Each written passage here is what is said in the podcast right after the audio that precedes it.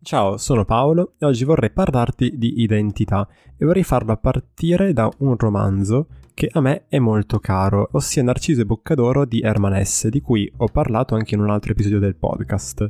Narciso e Boccadoro, per chi non lo sapesse, per chi non l'avesse letto, è la storia di questi due ragazzi che si ritrovano a vivere in un convento. Narciso è uno studioso, è un uomo di cultura, una persona che si trova esattamente nell'ambiente che fa per lui, che trae godimento dall'insegnare ciò che ha imparato in maniera estremamente facile e naturale agli altri, mentre Boccadoro, che viene portato in convento da suo padre, si ritrova inizialmente affascinato da Narciso e convinto nell'idea di imitarlo, di essere come lui, e si impegna e si dedica con attenzione agli stessi studi e ci riesce almeno per un po', per poi accorgersi che nel momento in cui questi si fanno più impegnativi inevitabilmente comincia a perdere interesse, a rimanere indietro, ma allo stesso tempo a non voler demordere per non deludere l'amico. Boccadoro infatti si ritrova presto ad essere più interessato all'esplorazione, a compiti che richiedono l'utilizzo del corpo, della raccolta, come la raccolta ad esempio di piante in giro per i boschi intorno al convento, e si ritrova, in maniera per lui inaspettata, ad essere attratto dalle ragazze. Pessima cosa se tu nella vita decidi di voler fare il monaco. Nel frattempo però Narciso, che è suo amico e gli vuole bene, nota in Boccadoro questo struggimento e decide di metterlo al corrente di questa sua intuizione, ossia del fatto che forse lui non è tagliato per quel mondo lì, per quanto desideri impegnarsi per diventare un monaco, per quanto desideri non deludere l'amico, per quanto pensi e imponga a se stesso questa idea per cui il suo posto è quel convento lì. In un certo senso Narciso libera Boccadoro dal peso di dover essere qualcosa che in realtà lui non potrà mai essere, proprio perché lui, in quanto individuo, in quanto persona dotata di inclinazioni, attitudini e desideri unici che sono i suoi, necessita di un ambiente dove questi possono essere in qualche modo soddisfatti, ed è per questo che Boccadoro, con la benedizione in un certo senso di Narciso, decide di partire, e il resto del romanzo, cioè quasi tutto il romanzo, racconta le avventure di Boccadoro e dei suoi amori, del suo essere un vagabondo, dei suoi viaggi, dei suoi incontri e soprattutto di come la sua natura, man mano che si confronta con il mondo, emerga. Pur non essendo un trattato di psicologia, il romanzo di Hermann Hesse è ricco di intuizioni psicologiche profonde. Hermann Hesse stesso era uno studioso di Jung, un appassionato di psicologia, di psicanalisi, ed il motivo per cui questo romanzo mi è particolarmente caro è che va ad evidenziare un'idea che può apparire un tantino semplice, magari scontata, ossia quella per cui tu esisti, tu hai un'identità, il cui compito esistenziale, se vogliamo, è quello di scoprirla, che emerge nel momento in cui tu ti confronti con la realtà. Difficilmente potrai pensare chi diventerai, ma per scoprirti dovrai metterti in gioco in tutte quelle attività, in quelle situazioni sulle quali magari hai dei dubbi, ti poni delle domande, forse dovrei fare questa cosa qua, forse dovrei fare questo viaggio, forse dovrei fare questa esperienza all'estero. Domande che sono le tue, che non significa quindi che tu debba provare tutto, ma che ti debba muovere in direzione di ciò che in un certo senso ti attrae, le cui risposte a queste domande non puoi trovarle in nessun altro modo se non mettendoti in gioco, sperimentandoti e andando magari a verificare che quella che era un'idea che suonava benissimo all'interno della tua testa, che pareva perfettamente coerente, logica, qualcosa di desiderabile per chiunque, anche per te stesso, una volta provato semplicemente non fa per te, ed invece il contrario, qualcosa che ti incuriosiva ma sulla quale avevi qualche dubbio, potrebbe rivelarsi essere esattamente l'esperienza di cui avevi bisogno per crescere, per capire qualcosina in più di te stesso. Un passo successivo poi, non descritto nel romanzo di Hermann Hesse proprio per la sua natura in quanto romanzo, sarà quello di riflettere su quelle che sono le tue scoperte e di farlo attraverso sostanzialmente il pensiero, ossia il linguaggio, ma non un pensiero predittivo, bensì un pensiero riflessivo che parte dall'esperienza vissuta per trarne dei significati utili per te. Ed è proprio questo che fa lo psicologo, o almeno anche questo, aiutarti attraverso il dialogo a creare e rinforzare quello che è il tuo sistema di significati, ossia l'insieme delle narrazioni che compongono la tua identità, te stesso, andando eventualmente ad ampliare questo insieme di narrazioni, proprio per andare a creare una identità maggiormente complessa, più consapevole di quelli che sono gli stimoli che la entusiasmano, in grado di utilizzare il linguaggio, la capacità di raccontarsi per dare nuovi significati creativi ed adattivi al mondo. E questo percepire ciò che ci circonda in maniera più complessa, proprio perché noi diventiamo più complessi, ci permette di vedere all'interno della realtà quotidiana opportunità e possibilità che prima apparivano invisibili, oppure visibili ma impossibili, non percorribili. E questo processo di scoperta di se stessi attraverso l'azione della sperimentazione e di costruzione di nuovi significati attraverso la narrazione ed il linguaggio è particolarmente utile quando ci si ritrova in una situazione in cui l'identità precedentemente costruita si rivela essere insufficiente, una vera e propria crisi, ossia, rispetto a quello che è il significato originario della parola, un momento in cui è necessario emettere un nuovo giudizio sulla realtà, o per dirla con Jordan Peterson, un momento in cui il caos entra nella nostra vita andando a distruggere quello che era un ordine precostituito, che con tutti i suoi difetti però ci dava almeno una parvenza di sicurezza, parvenza proprio perché si è rivelato essere insufficiente, e che quindi alla luce di una nuova realtà più complessa andrà ricostruito, e via così all'infinito, in un processo in cui man mano che questo accade ci avviciniamo a diventare sempre di più noi stessi, cioè ciò che possiamo diventare. Ecco, quest'idea così apparentemente semplice e intuitiva e in un certo senso legata all'esperienza quotidiana di ciascuno, ossia l'idea che tu esisti, è in quest'epoca storica messa in discussione da tutti quei teorici che, per dirla alla Jordan Peterson, appartengono a quelle correnti neomarxiste o postmoderniste che vorrebbero che tu, in quanto individuo, non esista, o meglio, che tu sia semplicemente un ingranaggio di una macchina che è la storia, che funziona in maniera indipendente rispetto a te. Una teoria che nelle forme più estreme va a negare quella che è una realtà biologica, ossia il fatto che noi non siamo tavole rase, come spiega benissimo Steven Pinker nel suo libro, ma nasciamo già con delle tendenze comportamentali, dovute probabilmente non solo ma anche a fattori genetici, che prendono il nome di temperamento, piuttosto ad altre differenze legate al sesso biologico. E questo non significa che si manifestino in maniera deterministica, ossia che tu, in quanto figlio dei tuoi genitori, nato ad esempio uomo, andrai necessariamente a comportarti in un certo modo, ma sicuramente rimangono lì come tendenze che possono manifestarsi come no. Queste teorie neomarxiste e postmoderniste vanno a negare un altro costrutto psicologico importante, che è quello di personalità, che forse è uno dei costrutti psicologici più solidi dal punto di vista della ricerca scientifica. E pur esistendo diversi test a riguardo, ci ho fatto un episodio del podcast che vi lascio in descrizione,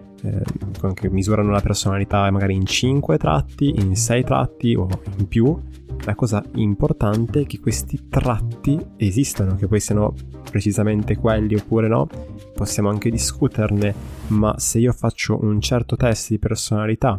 a 20 anni e poi lo rifaccio a 35, a 40 anni, se il test è un buon test è molto probabile che ottenga risultati simili, se non identici. Secondo queste teorie così estremiste, infatti, l'individuo non sarebbe altro che il prodotto della cultura, ossia del luogo in cui nasce. Si tratta di un modo di vedere la realtà, a mio parere, pericolosissimo, innanzitutto perché va a negare qualunque responsabilità individuale, ossia essendo che io sono nato, per esempio, in un contesto svantaggiato,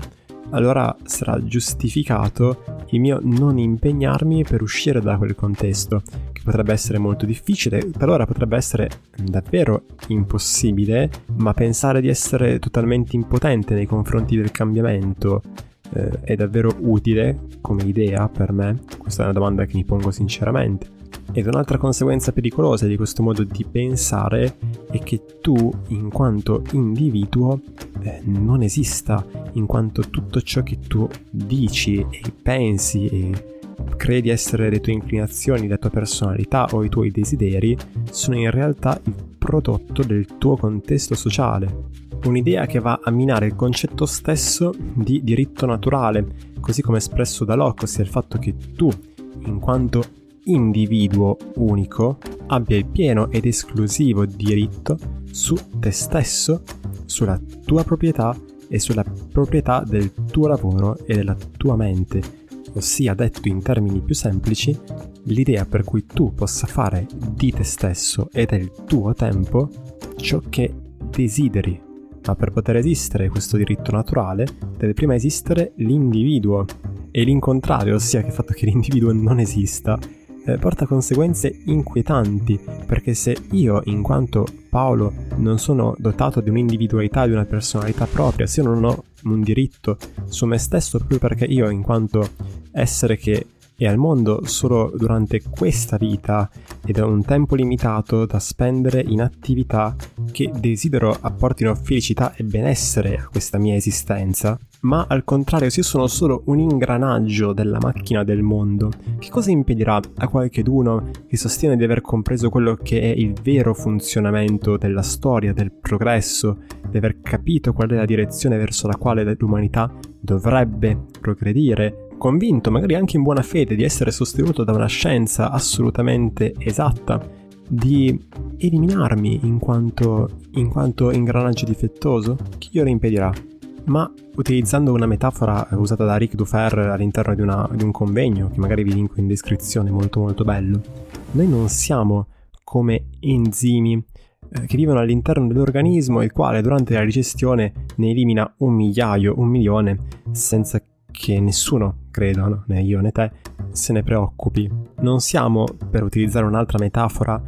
formiche di un formicaio che agiscono secondo una volontà collettiva in nome del benessere del formicaio, qualunque cosa facciano le formiche. Noi siamo individui, io sono un individuo e in quanto tale il mio desiderio è quello di vivere e di cercare in questa esistenza, che per sua natura è limitata, dove il mio tempo, le mie risorse sono limitate, dove io sono vulnerabile ad agenti esterni e quindi questo limite non so neanche per quanto tempo sarà duraturo.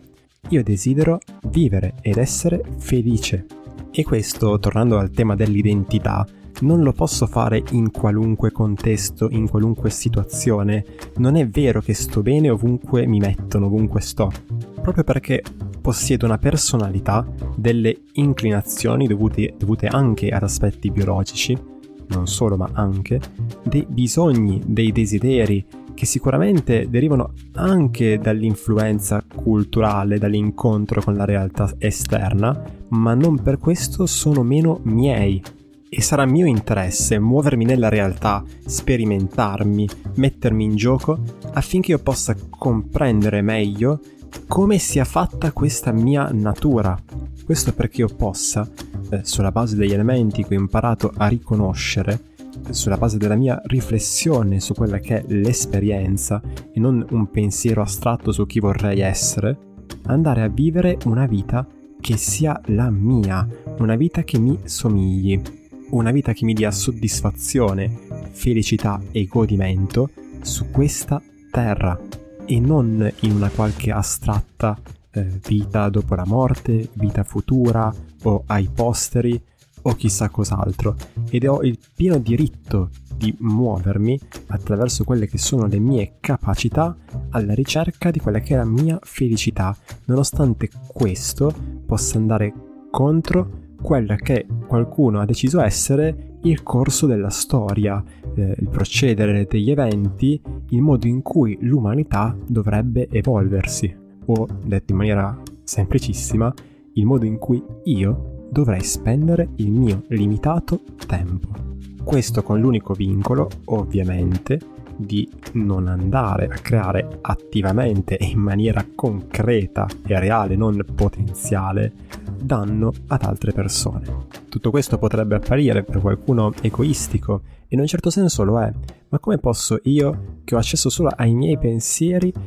andare a immaginare, o meglio essere sicuro, di che cosa sia bene per altro? Certo posso immaginarlo, posso intuirlo, ma se mi sbagliassi gli farei davvero un favore o gli farei invece un torto? Ciò che invece io possiedo è la conoscenza di me stesso, una conoscenza continuamente in mutamento e in crescita, che mi permette di intuire che cosa mi darebbe entusiasmo, esattamente come Boccadoro, nel romanzo di Hermann Hesse, viaggiando, scopre di essere particolarmente incuriosito da una statua di legno, nonostante ne avesse viste molte prima, ma di quelle in particolare. Questo lo porta a diventare un allievo di un intagliatore, cioè il creatore di quella statua lì, e a diventare a sua volta un artista. Boccadoro, ecco, sicuramente non salverà il mondo dal cambiamento climatico, né i bambini che muoiono di fame in Africa, né ci salverà tutti dal coronavirus, ma possiamo dire che la sua vita, dedicata al perfezionamento e all'esplorazione di se stesso, della sua natura e alla produzione poi di fatti di una sola importante opera d'arte, questo è ciò che accade nel romanzo, sia per questo inutile. E vorrei concludere leggendovi una parte di un libro di Hermann Hesse, non Narciso e Boccadoro, ma Vagabondaggio. E il pezzo che vorrei leggervi fa così: salute al contadino, salute al possidente e al sedentario, al fedele e al virtuoso. Io posso amarlo, venerarlo, posso invidiarlo, ma ho sprecato metà della mia vita nel tentativo di imitare la sua virtù. Volevo essere ciò che non ero. Volevo essere un poeta e allo stesso tempo un borghese.